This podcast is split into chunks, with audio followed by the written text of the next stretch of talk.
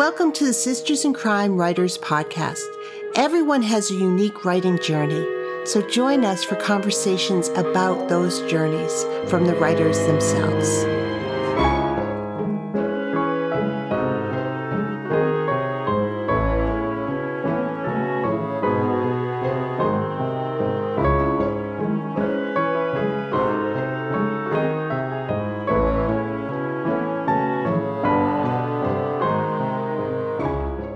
Hi, this is Julie Henriques, Executive Director of Sisters in Crime, and I wanted to pop in here for a quick reminder that from June 1st through July 31st, our Pride Award submissions are open. The Pride Award is for emerging LGBTQIA plus authors who write in the crime genre. Information is on sistersincrime.org's website and also in the show notes for this episode please spread the word. Let anyone know you don't have to be a Sisters in Crime member to submit your materials. Uh, and we're really looking forward to supporting new voices in the crime writing field uh, and new LGBTQIA plus voices. So June 1st through July 31st, check it out on sistersincrime.org. It's not for members only. Thanks so much. Hello, this is Julie Henriques, the Executive Director of Sisters in Crime, and I am thrilled to welcome Claire Murray to the podcast today. Crime, mystery, fantasy, and sci fi author Claire A. Murray has more than a dozen short stories published. One story earned honorable mention, and two took third place in competitions, and she's compiling a collection for a fall 2023 release. She's finishing a suspense fantasy novel, has a trilogy in progress, and needs to edit a completed amateur sleuth novel. A former educator, manager, and advocate, she hosts weekly Zoom write ins for aspiring and published authors and is active with critique groups. Claire is president of Sisters in Crime Desert Sleuths chapter. In 2022, she developed and co hosted Anthology Jam, a six session write in discussion program for the chapter focused on short story writing skills, tips, and resources. She belongs to four SinC chapters, the Short Mystery Fiction Society and Mystery Writers of America. Claire, welcome to the podcast. Thank you, Julie. Good morning. Good morning. I love talking to you. We've known each other for a long time because before you moved west, you were a New Englander. Um, mm-hmm. But let's start where I always start uh, with this conversation. When did you say to yourself, I want to be a writer? Oh, I don't know that I ever said I want to be a writer as much as I just started writing. It was either 2013 or 14. Mm-hmm. Um, and also, the other thing too is I did have uh, at that point a couple of short stories published. Okay. Uh, but to but on my birthday in July, I said I want to. I have this story in my head. It's a novel, and I and tax season starts in January, and I ran my agency's free tax program. So I said I have July to December to write it, and I did write it, and um, and I got it finished, and, and it, it is it is still in its final form, but I want to go back and edit it. But I got that done. And you'd been a published uh, short story author before, and it was a big thing for you to write the novel. Oh, it really was. I I wore five hats at my agency, so I worked ridiculous hours. It's a it was a nonprofit anti poverty agency, so you know you work like a dog and get paid yeah. less so it it really was that when I started getting up at four four thirty every morning to write before I went to work. Wow. Um, so let's back up a little bit because you said you were a published short story writer uh, before then, so you'd been writing forever. Um, but the the challenge to yourself to write a novel um, and give you give yourself this finite amount of time. What did that mean to you as far as your writing journey went? For me, it meant the change between thinking as a writer and author, someone who would get published, who would write a book. Um, you know, you have these ideas in your head that, you know, um, I always wanted to spend my time writing, not working at other th- other things. Mm-hmm. So it, it started me on, on a new journey and a new way of looking at myself. I love that. How did you um, develop the craft? Uh, you know, both for short stories, which are there a separate a separate skill set. I mean, much, it's all story, but it's a separate skill set. But how did you build up the craft for writing that novel? Well, I it, it was very much based on real experiences I had. Uh, amateur sleuth at a summer camp, so I had lots to draw on, and I um, I based one character on a coworker uh, because she was just she always fascinated me, and she made me laugh and a bit wild, if you know what I mean. And and I remember the deputy director always having to tone her down um, and things like that. So I let her go loose uh, in the um, in the novel. And um, the funny thing is, is that I let my deputy director read the novel, and she picked that woman out right away. and it was a very complimentary, um, uh, you know, uh, take on her. So there was nothing bad about it. Um, but she recognized her right away and she said, Oh, you nailed her.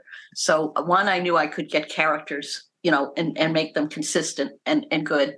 And two, my um, deputy director was a former teacher and I respected her greatly. So, her um, enjoyment of my book also said something to me. That's great. And so that's that first novel was an amateur sleuth um, and it taught you how to write a novel. I mean, I think that for many people, that's what that first novel does is is helps you complete a project and learn how to write a book. Right, right, and and that's very different from short story writing uh, because the the uh, the intensity uh, and especially where I gave myself six months to do it, whereas the the next novel I worked worked on has been a couple of years. yeah building a fantasy world so um, but knowing that you know you have to develop some structure and you have to um, you can lay things out chronologically um, and that's fine but it reads like a tutorial so then you have to go in and and put in some disconnected kinds of ideas and sprinkle some things in and that's like a puzzle you're creating yeah. a puzzle yeah. And whereas a short story is is lean and focused and you know you have a character um you know a, a plot line um in a novel you need to have several plot lines going and lots of characters and and there's breathing space was it hard for you to sort of open up and let all of the rest of the novel come in when you're so used to writing lean well, I hadn't been used to writing lean. Um, I, I had written a couple of short stories, and they were um, uh, there was one one or maybe two that were were published at that point. But the and and but I was writing long short yeah. stories, and um, I I uh, I decided to focus on short stories for a while to hone the craft of being concise, mm-hmm. of making those word choices very, very important. And I've been on that journey ever since. Yeah. Well, let's talk about short stories a bit. I mean, I think that the, as I said earlier, it's a um, different skill set. It's it's not transferable for everybody. Not every novelist is a, can write short stories because it is um, it's hard to do um, mm-hmm. but you you you pose yourself that challenge what about writing short stories do you like it lets me explore a lot of different people that don't have to connect to each other you know i i get a character in one story and they belong to that story in that world and other characters belong to other worlds and maybe someday some of them will cross paths but they don't have to whereas in a book things have to all be connected in a novel. They all have to be connected. Yeah. I, I was talking to another writer yesterday who mentioned um, that she's she's written novels and um, but will write short stories about the secondary characters in her novel. um, you know, uh, because she wrote a series and it was a long time ago. But when she wants to revisit those people, she she doesn't write from the protagonist of the novel. She writes for the um, those secondary characters because they speak to her and she feels like they need their stories told. That's that's a great way to look at it. There are some characters who really do, um, and it's hard uh, you can't necessarily base a novel on one of those secondary characters because they're not strong enough to carry the whole thing, but they mm-hmm. can carry a short story. Yeah. So I use short stories also just to explore issues. I, I don't write cozy. Um, I'm I'm I'm not in that world at all, although I will read it. But um, I explore life issues and people's dilemmas and and um, how do they extricate themselves from them? And do they do it legally or morally or not? You know mm-hmm. all of those kinds of things. Um, the short story that i'm most proud of i think was flash fiction which is really hard to write. Wow. and every year for new england Crime Bake i try that that um, flash words competition of you know you have 150 words and there are 20 you have to use 10 out of 20 words from the uh, guest of honors uh, characters uh, uh chapter uh, book titles. And um, i try that every year never get anywhere with it. But i've actually taken some of those and expanded them out into longer stories. But um, the flash fiction story that I did was fascinating. I was at the 2019 book festival in Boston, Boston Book Festival, and I did the workshop. Uh, and it was two New England chapter um, uh, members. Um, and don't ask me their names now because, of course, I'll forget them because I thought of them. And um, it was uh, Jumpstart Your Story. And for Jumpstart Your Story, they use prompts and it reminds me of Ray Bradbury, who was one of my favorite early authors. And he had this messy, messy table full of trinkets and toys and spaceships and all sorts of things. And someone asked him one day, How can you work in all this mess? And he said, Mess, that's my idea table. I can look at that and something will just pop out and give me a story idea. And I'm off and writing. And so they had that uh, they had they had you pick from three different types of prompts, and I in that twenty minute writing session for the um, exercise, I wrote a 129 word flash fiction that was a complete story from beginning to end, wow. which really amazed me. Wow. And and I write on my computer. I don't handwrite, and this was handwritten. So that was amazement number two. And later, I liked the story so much that I expanded it. It's about, um, I think, 580 words now or 850. I'm dyslexic, so I get numbers backwards. I expanded it, but there was only one problem. Um, that's everything on a game of craps, and I know crap about craps. So I went to the Guppies, the, the Guppy chapter, and I'm I'm a member, and I said, "Who knows something about the game of craps. I had started researching it on the internet, and and two fellows came along, and one said, "Well, I know a little bit about it," and another said, "Well, I know some things about it." So I sent them my story, and they gave me a little more information about how craps works. And then the hardest part was how to integrate that without making it a tutorial on learning craps, which is a little complicated. Yeah. Um, and so that became Lucky Seven, which won third place in a competition. Wow, what a great great story, but also some terrific tips. I mean, I love the Ray Bradbury as I sit in my cluttered office um, uh, idea of inspiration from things. But for you, the jumpstart using it to, truly as a tool, do you still use that as a tool or, or the Ray Bradbury ideas when you're looking for a new idea? Um, I do. I had a whole box packed um, with with uh, a little storage box packed with all my things that my story ideas that I could dump out onto the bed when I wanted an idea. And unfortunately, the movers put it in the dumpster rather than the moving pod. Oh no! And I had some really important mementos in there. So I, uh, three years later, I'm still feeling that loss. Oh, but I do no. that. I have some things on my around my desk and all, and um, and I use that. I also you know, lots of things call to me. Nature calls to me. I go outside and I see something and it's like, oh, there's a story there. Or I'm in the store and I see an interaction. It's like, oh, there's a story there. And I come, I have a little folder um, in, my in my computer um, of just story ideas. Sometimes it's a title, sometimes it's just a one line sentence. And when I'm thinking about starting a new story, I go into my story ideas folder and look and look for that. I love that. Uh, you also write in different genres, uh, you know, and, and every genre has its rules and its ideas on, on what it is. What about writing in these different genres inspires you?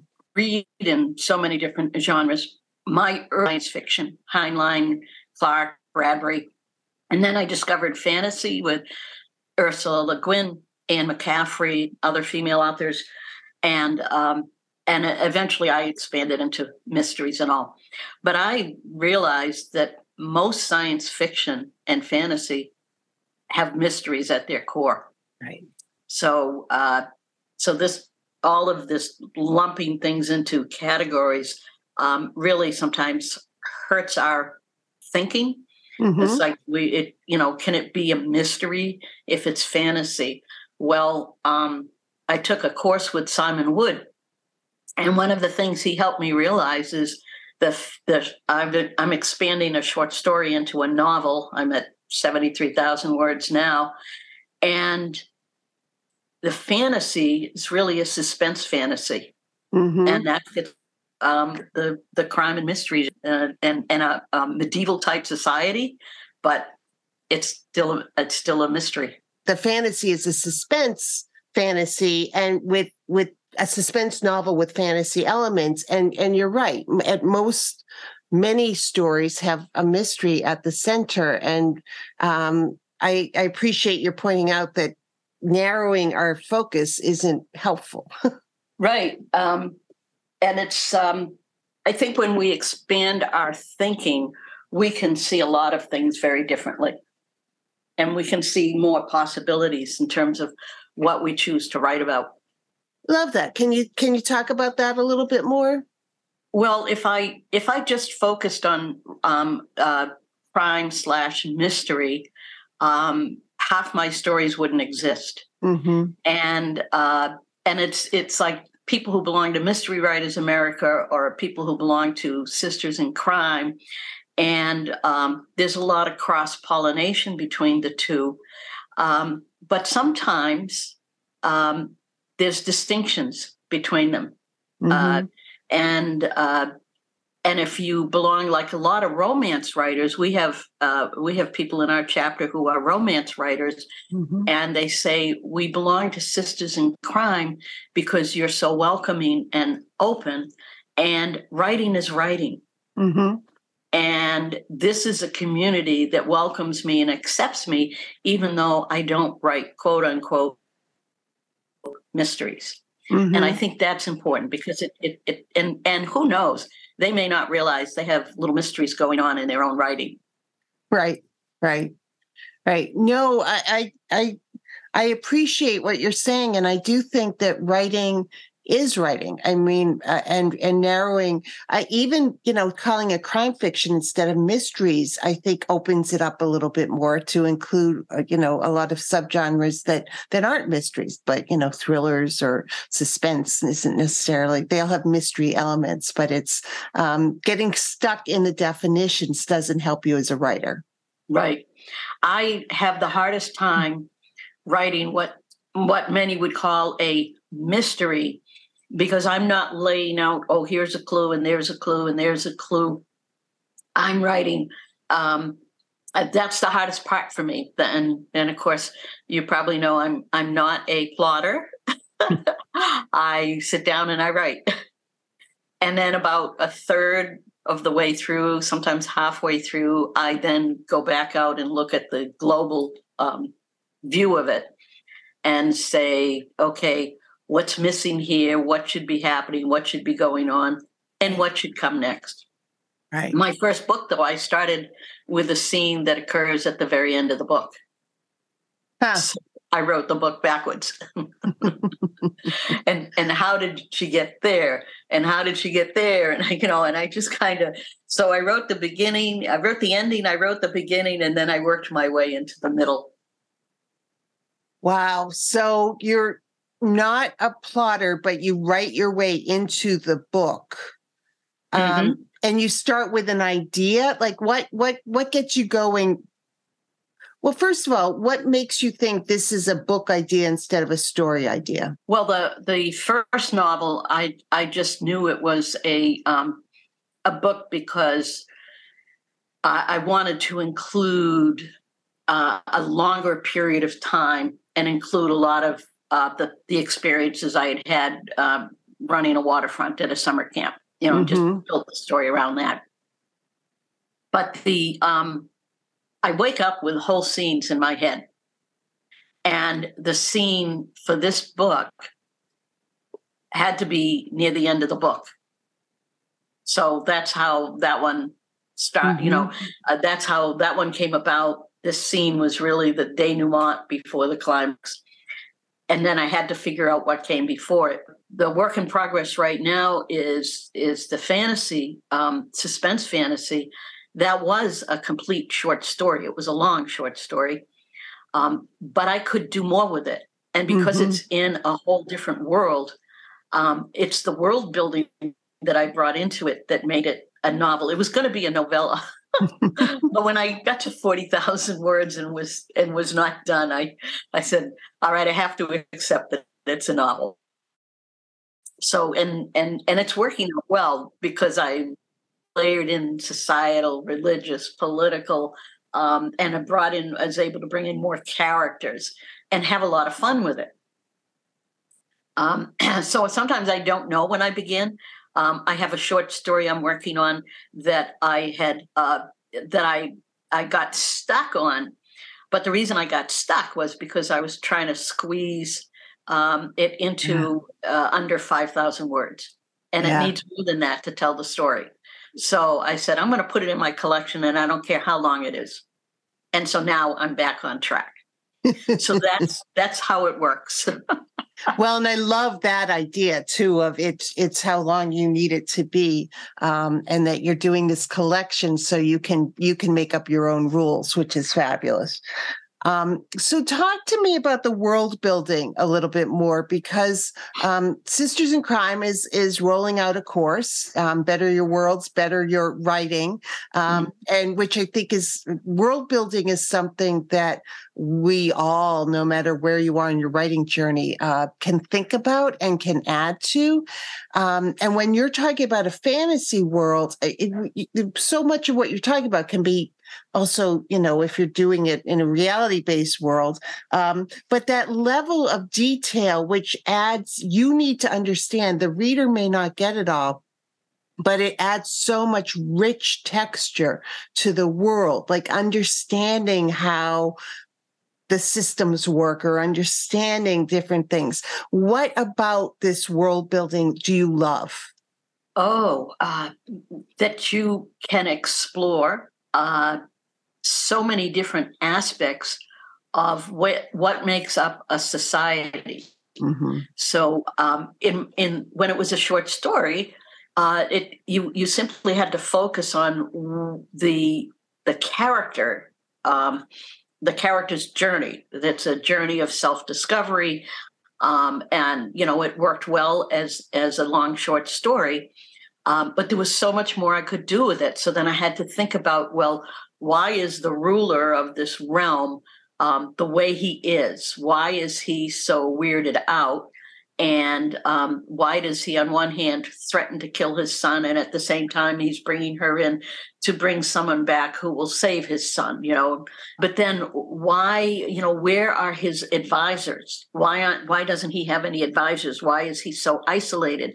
And so that leads you into what's the political structure and what had it been versus what it is now. And it's a system with magic. So, where are the mages, the magicians, the sorcerers, or whatever? Why have they been frozen out of this particular society? And that gets you more into the societal issues. And then, well, if if they're gone, um, who is uh, wh- what's left? Well, there's your healers who may have magic, but they have to hide it. Mm-hmm. Um, and then that opened up for priests to come in and take the power position that used to be held by the mages. So now you're looking at okay, so what is the religious structure? Is there mm-hmm. one? Are there multiples? Are and of course, you always have charlatans. So you have some charlatans who are moving themselves into positions of power, pretending to be pious or whatever. And it just opened up this whole world of new characters I could add um, and so it wasn't so much about, you know, oh, are there purple trees? Is the sky green or blue? It was about layering in all of those little elements that get in the main character's way and try mm-hmm. to usurp her from fulfilling her mission. Yeah. Yeah. And, and, um, so when you're writing this, Claire, have you created a, a series Bible as you're going? Do you keep track of all of this? Because that's that's the tricky part too, is remembering, especially well, not especially, but things like rules of magic. You need to be consistent. You need to remember what the rules are so that you don't break them. Um, and you know, it's not easy always to remember everything you've set up.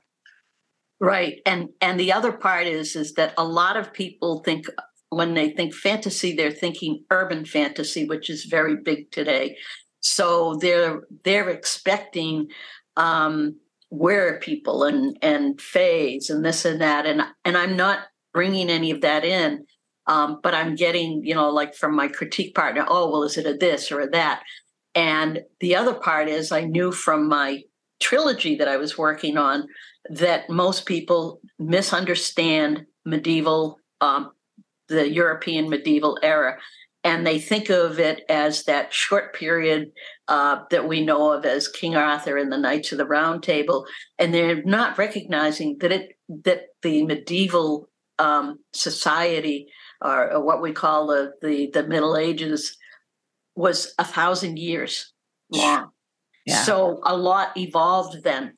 So I'm I'm tackling that uh, both of those questions with I'm I'm writing a little side piece of um, the rules of magic, and that predates this story. And and then I'm writing another um, piece, which is a um, uh, the chronicles of this line of rulers, the chronicle of the chronicles of the Pentars, um, or of Corn itself, the society. And so I'm writing those out. And then every couple of chapters, I'm just going to sprinkle in a short paragraph before the chapter begins and to ground the reader and set their expectation so that they understand more about what's going on. And that came to me as a result of feedback or questions from um, critique partner and a separate critique group. Um, and and actually even back to my new england critique group for my medieval thing recognizing that people you know somebody said well how would they know the water was clean to drink? And it's like really? You're you're talking like think of 900 you know bc they go to a stream they pretty much would drink the water especially if the horses is drinking the water. Um, but people don't bring themselves out of what you know they they currently know. Right Right. I mean, that's a that's a fiction lesson anyway, is is, you know, decentering yourself so you can understand what the characters are going through and everything else. Right. It also sounds like you work on multiple projects at the same time, Claire. Is that true? Uh-huh. Very, very true. I'm uh I, I'm on a short break from the collection to finish a short story for April 30th um, mm-hmm. which I started last week. So it's going to be a short, short. It's got to be finished this week so I can get critiqued before I submit it. Um, and so that's that that's another little challenge for me. But I, I said, oh, I really want to do this. So I have, um, and I'm also looking at all of. Uh, I'm trying to write new short stories to go into the collection. I'm making sure all of my previously published short stories are really they're they're in their best shape with little tweaks here and there, mm-hmm. and they've all been through additional critiquing. Um, and and then there's the whole layout and everything else because I'll self-publish it. And I'm working on the. Um, I've set aside the trilogy for now till I finish the fifth story, uh, because that's a, another one that uh, I, I really want to get finished. And one of the things that you've done, and we talked about uh, briefly with the Desert Sleuths, is you know doing anthology challenges or explaining to people. And you just mentioned that you've got a, a short story you're working on by April 30th. Do you find that sometimes opportunities to submit to anthologies or contests are a great way to sort of get creative juices going and to give yourself a deadline to get yourself out there and to get out of your own perfectionist way? Absolutely. Absolutely. Sometimes the theme um, doesn't feel like a good fit. And then two days later, you say, Oh my gosh, I have this story I wrote that's been sitting in the to be published pile, and it would be a perfect fit and right. and so sure enough, you look at it and you say, hmm, I need to thread one thing through the whole story, just one concept, add that little thread, and it would be a perfect fit. Um, the other thing I um, I I have picked up the role of the fourth editor for our chapter anthology. Um, because so many of our editors either suddenly are under contracts or they're just winding down and um, what I noticed is sometimes people try too hard to to fit the theme, mm-hmm. so they'll mention the theme multiple times in the story, and I think it works best if you don't. I think if you're if you're going to um, hit a theme, you don't need to pound the reader over the head, you know, and that you can actually never mention the theme, but if you've done it well, they get it. Right or or they're going to make the connection themselves because it's in the themed anthology you know even if you don't mention it, it's like they're going to assume that that's part of the the story that they're just you know they're going to add that element as a reader. That's right that's a good point.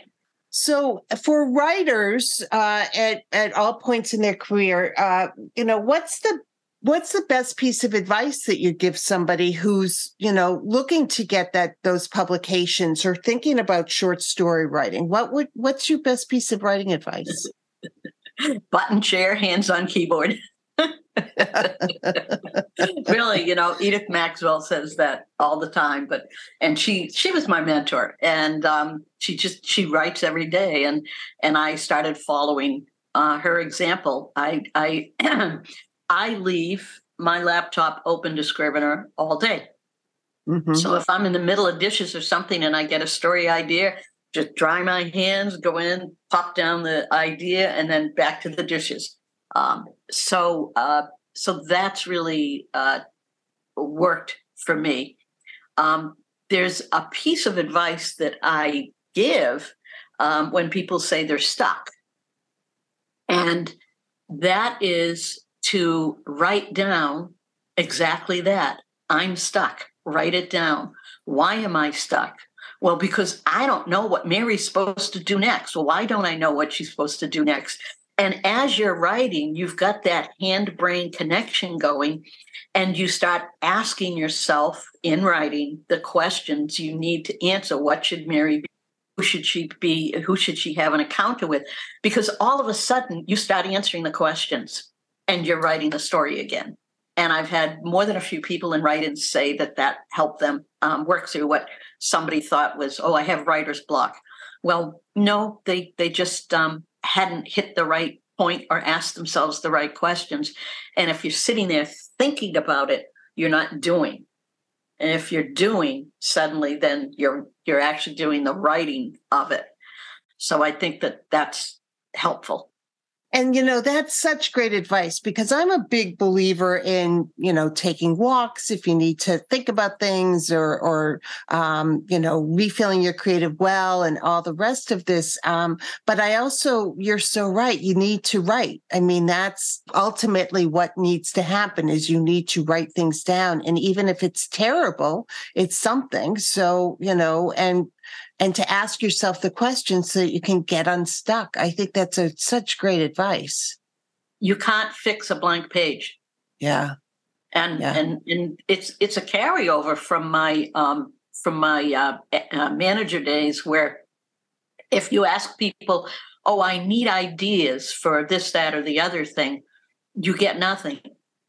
But if you fill a page with ideas, no matter how stupid or silly they are, you you start them, you send something out, you start getting feedback. And as they start writing the feedback, they start giving you the suggestions that you were looking for in the first place. One of the ideas that you talked about a little bit earlier, too, Claire, was your pile of unpublished stories. I think that that's a wonderful treasure trove for folks to have as well so that if you're not on contract or or you're you know you're just inspired by something to write that story and remember that you have it so you can pull it out if you need it um just because writing a short story can give you a sense of completion too and can sort of get the the juices flowing. Do you have a, lo- a huge pile of unpublished stories well, let's see. I've I've got at least thirty stories in there, wow. and um, thirteen are published. A fourteenth is coming out in the fall.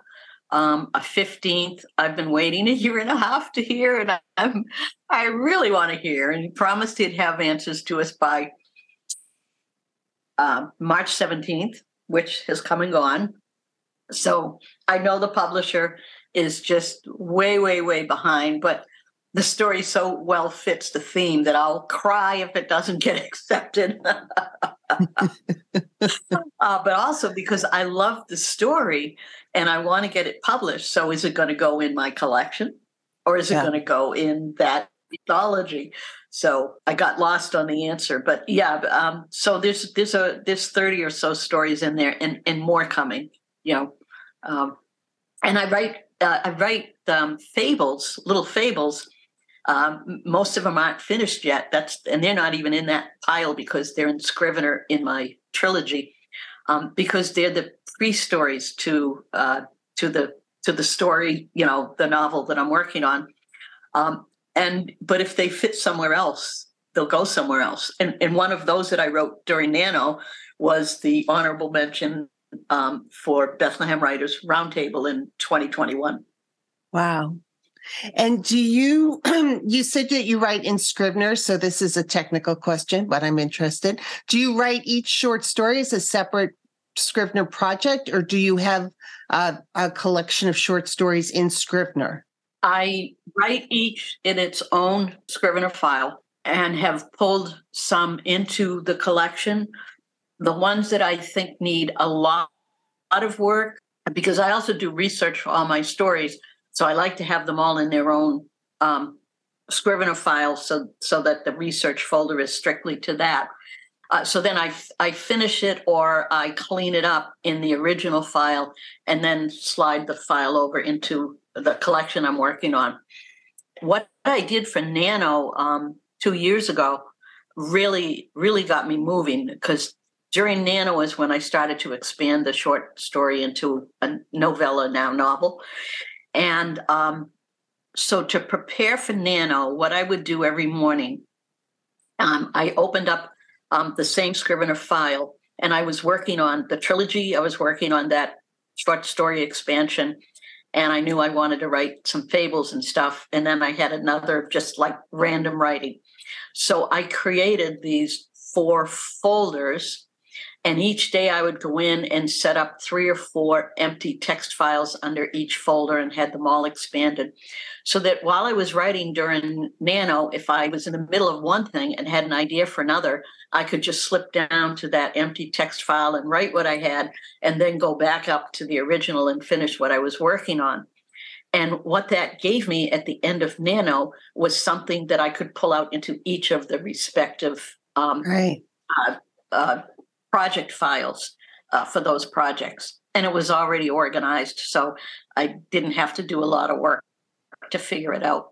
So I what I love um your what I'm hearing and what I love um that I'm taking from this is that if your brain is the kind of brain that has a lot of things flying at you at once um, some people say you can only focus on one thing or do this. No, create a system that works for the way you think and that works for you. And for you, that is, I'm working on this project, but I'm I'm ready to go with different um, files so that if an, an, idea comes in, I'm not going to lose it and I can stay focused. Um, and that's how you think. So you're you've created a system that works for you. It may not work for everybody, but that's such an important lesson for folks to take is is figure out what works for you and don't try to make yourself work the way other people think you should.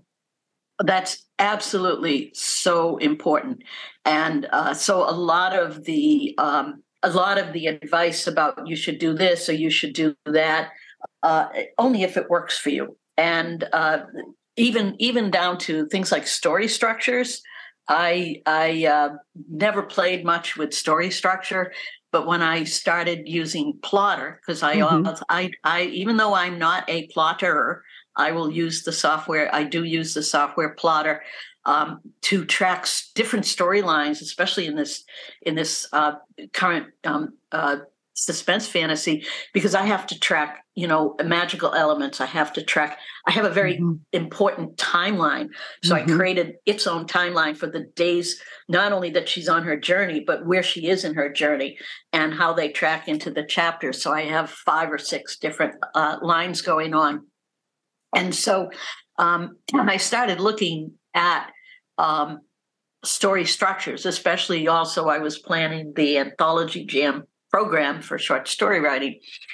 And I created a mashup of the simple story structure, which was a list of questions within each act, and the three dilemma story mm-hmm. structure, which is a little bit more structured um, around the different disasters. And I created a mashup between them. And then I've been applying it to um, this novel and as i've done that i've adjusted it more mm-hmm. to make it work for me and now i can have that open in one in one panel in scrivener and my story open um, and i'm looking at my story and it helped me recognize in one of my sh- short stories as much as i loved the first scene i didn't need it Right. And I had to let it go. I pulled two sentences from it and got them in somewhere else. And my critique group that read the story the second time a year later said, I don't know what isn't here from a year ago, but it's a better story. Yeah. And so um, so those structural kinds of things can work, but you have to make them work for you. You have to adjust them. Yes. Um, for how you think. Yes. Yes. And embrace how you think because as a writer, we automatically think differently. As you said, you can, you know, be sitting alone in a coffee shop and and you're never lonely because you're imagining what people are arguing about or how that date's going or what that person's thinking about and and you know you're jotting down ideas. I used to have an hour long commute to and from work every day and at one point it was an hour and a half long. And um, i still have my little recorder digital recorder in the car so that if I'm driving along and I get a story idea, pop, it goes on, and I and I just mention it, um, or you know, um, speak into it and say what I'm thinking about, what the character should be doing, blah blah blah. When I'm done, I shut it off and put it back down, and then I can connect that to my computer and just pull it in as a as an MP3 file and say, oh yeah, I want to remember and go back and do that. Yeah, I it, Claire, it, it, what I'm also hearing you say that I'm enjoying is that you've embraced the life of a writer in and implementing um, all these systems that help you just make this your daily practice. Yes, yes. Um, what I appreciate the most too is that um, I'm living with my sister here in Arizona, and she respects the fact that writing is work Mm-hmm. So if I'm writing, I'm working. Uh, right. And and I know for some people, their families don't give them that latitude, and mm-hmm. uh, so I think I think it's important that writers and authors set the expectation. Writing is work. This is my job, mm-hmm. even whether it's part time or full time. This is my job. I need to do it let me get to it. Yeah, creating the space and the time. Well, Claire, I want to thank you for making the time and for, you know, talking about your writing journey. We look forward to this collection that will be out this fall and wish you luck on this trilogy because it sounds fascinating. Um, and thank you for the work you do for Sisters in Crime because you're one of the write-in hosts. Um, uh, we have write-ins twice a week and, uh, you know, you're, you're helping a lot of people get, get words down, which is a tremendous gift. Oh, well, thank you, Julie. But they're helping me get words down too, because that's the part of the button chair and and um, keep writing. So yeah. thank you. Thank you.